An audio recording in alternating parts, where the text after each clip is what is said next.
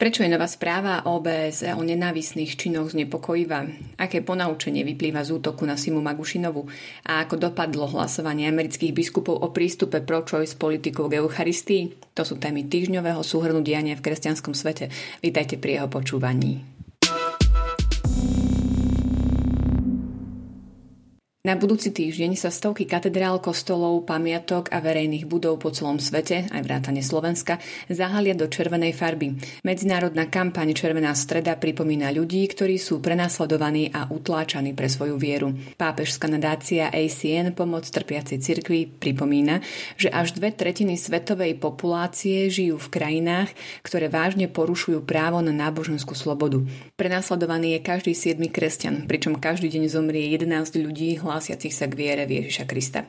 Kto by si myslel, že tento problém sa týka len afrických či azijských krajín, bol by na omyle. OBSE, Organizácia pre bezpečnosť a spoluprácu v Európe, tento týždeň zverejnila správu, z ktorej vyplýva, že v roku 2020 výrazne vzrastol počet útokov voči kresťanom. V uplynulom roku členské krajiny OBSE nahlásili 981 útokov na veriacich, vyhrážok a poškodení cirkevných budov a majetku. Rok predtým ich zdokumentovali 595. Najviac incidentov zaznamenali v Poľsku, Nemecku, vo Francúzsku a v Taliansku. Čo sa týka fóriem incidentov, výrazne prevažovali poškodenia kostolov a cirkevných budov, napríklad podpalacké útoky či protikresťanské a LGBTI grafity. V desiatkách prípadov sa však objavili aj fyzické útoky, vrátane vraždy talianského novinára či výhražky na sociálnych sieťach. Aj keď na Slovensku v roku 2020 podľa údajov o BSE k žiadnemu útoku nedošlo, v ďalšej správe už nebudeme chýbať. V uplynulých mesiacoch niekoľko bratislavských kostolov a kláštor Uršulinok posprejovali LGBTI heslami. Z kostola v Bratislave Dubravke si niekto urobil strelnicu a pred niekoľkými dňami sme boli svetkami nevyberaných útokov na speváčku Simu Magušinovú pre jej náboženské presvedčenie. Vlna podpory, ktorá sa zdvihla naprieč celou spoločnosťou, bola veľmi dôležitá. Nie len pre samotnú speváčku. V čase, keď sme sa chystali pripomenúť si výročí Nežnej revolúcie, veľká časť slovenskej spoločnosti ukázala, že ľudská dôstojnosť a sloboda vierovýznania sú hodnoty, za ktoré je ochotná postaviť sa so všetkou razanciou. A to je dobrá správa.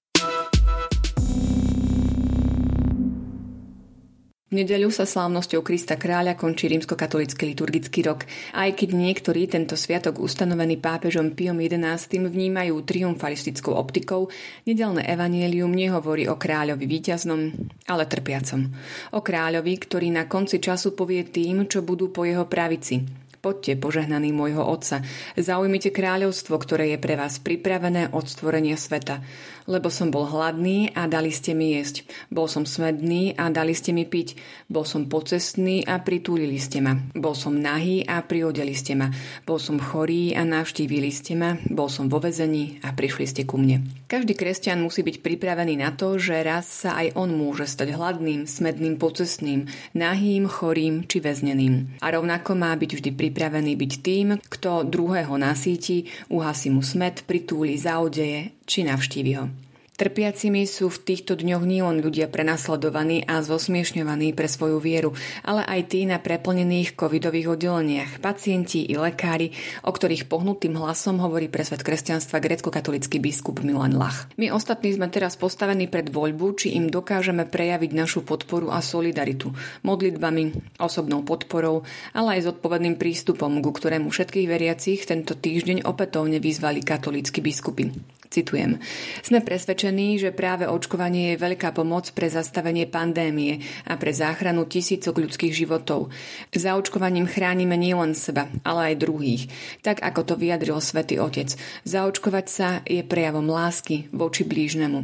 Naberme odvahu a správme tento krok z lásky k druhým, k slabším, ohrozeným.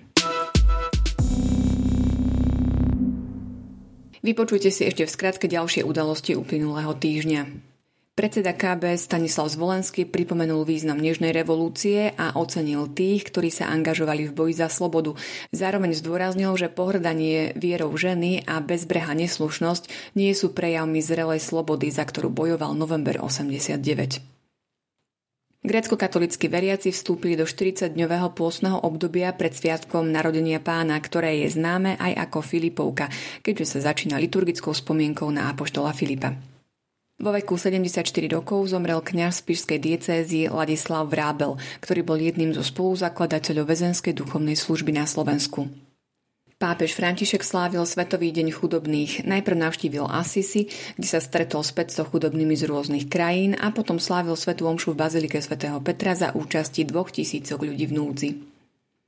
Dlhoroční vatikanisti Valentina Alazraki a Filip Pulela si z rúk pápeža Františka prebrali vysoké vatikánske ocenenie. Svetý otec pri tejto príležitosti ocenil novinárov za pomoc pri odhaľovaní sexuálnych škandálov v cirkvi.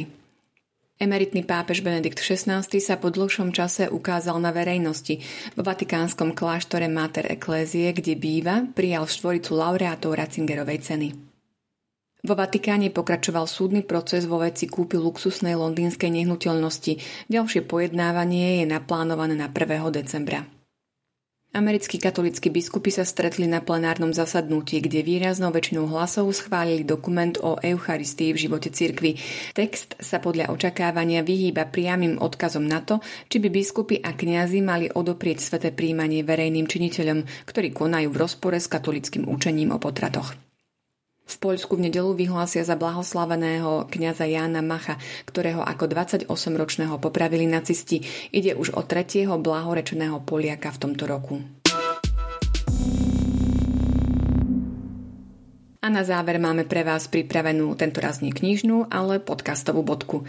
Od návštevy pápeža Františka na Slovensku ubehli už dva mesiace, ale je dobré opätovne sa k jeho príhovorom vracať. Inšpiratívnu formu reflexie ponúkol bratislavský pomocný biskup Jozef Haliko, ktorý sa v deveddielnej podcastovej sérii Pointy pápeža Františka vracia k hlavným myšlienkam posolstva svätého Otca. Zamyslenie biskupa Halka nájdete vo všetkých podcastových aplikáciách. Počúvali ste podcastový súhrn diania v kresťanskom svete, ktorý pre vás pripravili Imri Gazda a Jana Zlatohlávková. Ďakujeme vám za pozornosť, majte ešte pekný víkend a Vatikánska sedma tu bude pre vás aj o týždeň.